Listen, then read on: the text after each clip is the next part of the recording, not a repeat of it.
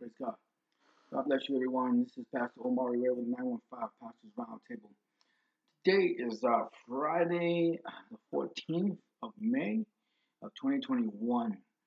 Uh, today, uh, here in El Paso, Texas, and also in other parts of Texas, I think the whole state, uh, well, I know the whole country is celebrating. This is Police Week. Um, and so we have a lot of um, ceremonies and memorials going on around the country. Uh, today is the day we celebrate, we, uh, we memorialize our fallen officers who have made the ultimate sacrifice uh, for their uh, for their communities. Um, I wanted to uh, read a quick scripture. It's John chapter 15, verse 13. And it says, Greater love has no one than this, than to lay down one's life for his friends. Jesus was talking about himself as being our friend and giving his life for us. Today, you know, in our communities, we look at this Bible verse, and this is one of those Bible verses that we use as law enforcement officers and also as military personnel because we kind of we write a, a, a blank check to our community, to our country, uh, to we, we, we took an oath to defend the Constitution against all enemies, both foreign and domestic.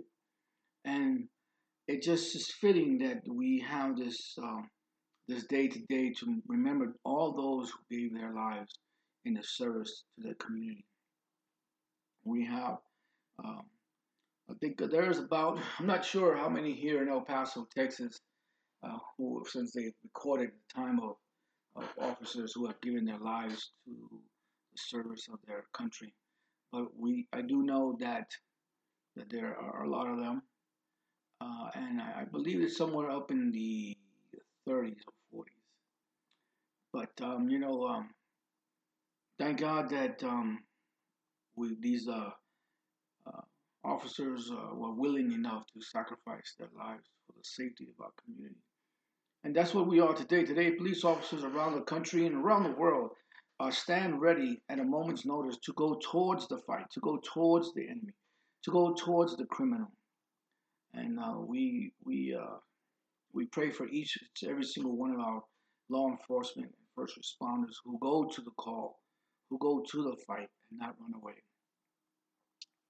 So let's uh, let's go before the Lord in prayer. Father God, we just thank you for this day. Thank you for opening our eyes, letting us see the beauty of your of your glory in today's day, Father God. We thank you, Father, for for you are our provider and our giver, Father God, who we ask and you give and you give abundantly. You, we seek and you you always let us find you, and we knock and you always open doors of opportunity for us, Father. God. Father, today we pray for all of those who have fallen in a line of duty uh, to their communities, Father God. All the officers who have uh, fallen uh, in the service of their community and their country. Father, we pray for the family members who are mourning, who are missing their loved ones, who are not with them. Father God, we pray that you be with them and comfort them with the power of your Holy Spirit. Father, bless our community here in El Paso, Texas. We thank you, Father, for uh, the peace that you have given us, the safety and security that you have given us here in El Paso, Father God. Even though, Father, we may see things that are our crime is going up in our city, but we still have a great a force of young men and women who are willing to make the ultimate sacrifice in the protection of our community. We thank you, Father, for all you're doing and everything that you're doing in our country and in our state. Of Texas. In Jesus Christ we pray. Amen. Thank you. This is just a small uh, snip for the day on, uh, on the 915 Pastors Roundtable podcast.